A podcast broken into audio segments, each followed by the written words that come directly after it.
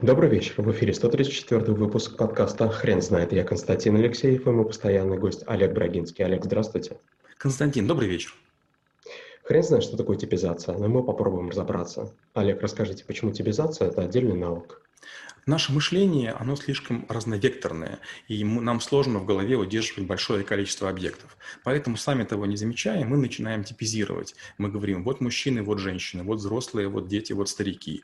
А в какой-то момент времени мы переходим на некоторый язык и начинаем говорить, вот клиенты дятлы, потому что они как бы стучат по голове. А вот есть там, скажем, клиенты равнодушные, они просто приходят, покупают. А вот есть клиенты скупердяи. То есть мы стремимся навесить ярлыки на отдельные отдельных э, людей, на отдельные объекты, на отдельные действия, на отдельные какие-то явления для того, чтобы уменьшить количество разнообразных э, предметов в ряду. Получается, что с помощью типизации мы упрощаем способ общения друг с другом и ускоряем передачу информации. Допустим, вы говорите, слушай, а вот приходил Василий Петрович, как он? Я коротко говорю, дятел. Если мы с вами вместе работаем, вы понимаете, кто такой дятел. Или, допустим, а вот там Наталья Сергеевна. Я говорю, да, это там безра- безразличное. И вы понимаете, что да, мы там прекрасный торт продали человек, который этого не оценит. Всего лишь одно слово.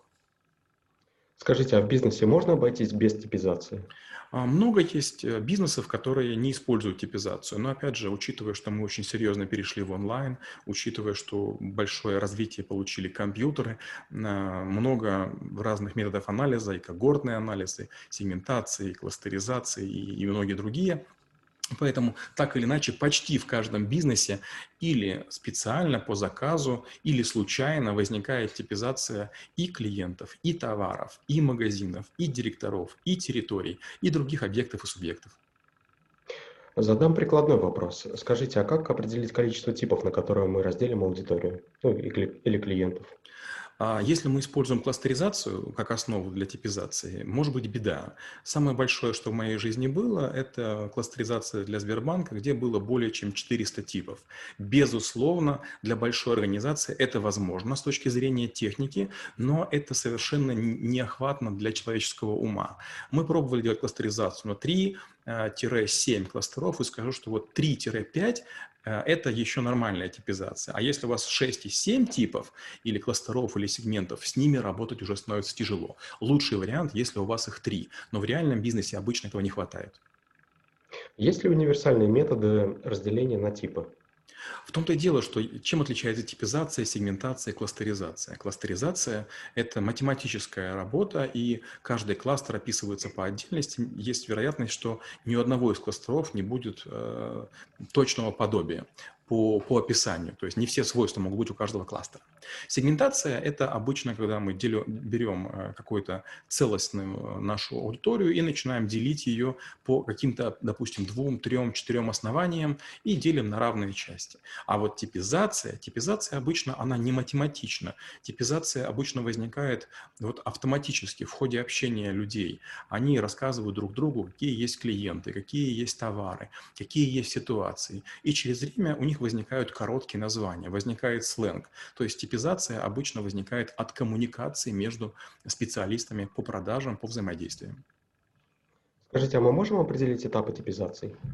А, не очень это сделать легко. Если мы говорим по, про сегментацию, мы говорили, нам нужно взять какое-то количество оснований и понять, насколько они полезны. То есть а, мы пробуем несколько сегментаций. При кластеризации тоже у нас есть некая результирующая функция. Например, люди должны много покупать или заходить к нам крайне часто, регулярно, или покупать, или приобретать высокомаржинальные продукты. В типизации обычно такой истории нет. Типизация – это способ быстрой передачи друг другу информации о том, с чем мы имеем дело. А, типизация обычно не очень точна. То есть я воспринимаю дятлов дятлом вот таких клиентов, а вы вот таких клиентов. То есть как раз типизация – это, наверное, наиболее простейший, наиболее примитивный, наиболее неточный, но крайне действенный метод. Скажите, а каких ошибок стоит избегать типизации? Ну, во-первых, в типизации очень важно, чтобы было как можно меньше оснований. То есть, если, например, вы говорите в одном случае лысые, в другом случае зелеными сумками, в третьем э, низкорослые, получается, что вы используете слишком много оснований, и клиентов очень будет тяжело определять.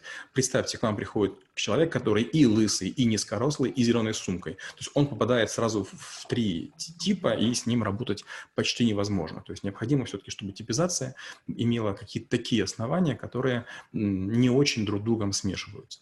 Вторая, вторая история в типизации – это хорошее описание. То есть вы должны договориться, кого вы называете сусликом, кого хомячком, кого земляничкой, кого клубничкой. То есть нельзя оставлять это на откуп, знаете, такому образному воображению. Я такой пример могу привести. Представьте, что вы живете в, в центре города, в Садовом кольце в Москве или на Невском проспекте в Питере, и вы живете в э, доме, где мало квартир. У вас невероятно интеллигентное окружение, и поэтому вы таких же людей вокруг себя считаете достойными. И другой вариант, я живу где-нибудь в пригороде, и вокруг меня много людей с золотыми зубами, которые плюют сквозь щели, которые имеют наколки и, скажем, ходят в костюмах а, Adidas и, и, и дешевых туфлях. Получается, что всех людей, которые я вижу каждый день, я считаю нормальными. Но нормальность для вас и для меня, она существенно разная. Поэтому очень важен вординг, это тоже отдельный навык. По-моему, мы делали по нему с вами уже подкаст.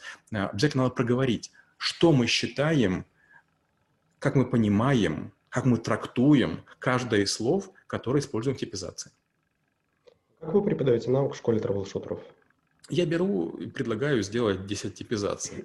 Например, я говорю, представьте, вы ловите рыбу. Вот представьте, есть вся речная рыба, расскажите потом всем, какие есть типы. Дальше, представьте, вы продаете обувь. Представьте мужскую, женскую, детскую. Попробуйте всех клиентов гипотетически типизировать. И вот я рассказываю несколько видов бизнеса. Почему? Оказывается, некоторым людям очень легко типизировать покупателей, эм, скажем, продуктов. Для кого-то проще одежда, для кого-то проще сервисы. И вдруг все понимают, что вроде бы клиенты-то одинаковые у всех бизнесов, а вот типизация возникает разная. То есть, если мы чем-то занимаемся, если у нас есть знакомые, которые этим занимаются, нам типизацию сделать проще. А вот абстрактную типизацию в неизвестном бизнесе, в непонятном виде деятельности сделать почти не представляется возможным.